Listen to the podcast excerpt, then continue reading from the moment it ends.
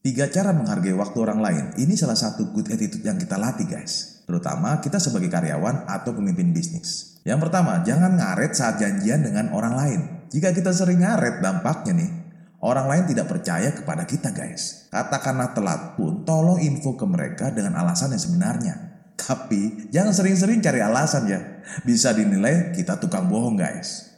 Yang kedua, sebelum meminta waktu, tanyakan dulu apakah orang lain sedang sibuk atau tidak. Jangan ujuk-ujuk kita datang ke orang lain tanpa pemberitahuan. Bisa jadi orang itu super sibuk sehingga kita malah mengganggunya guys. Yang ketiga, minta maaflah jika kita memang sudah merugikan waktu orang lain.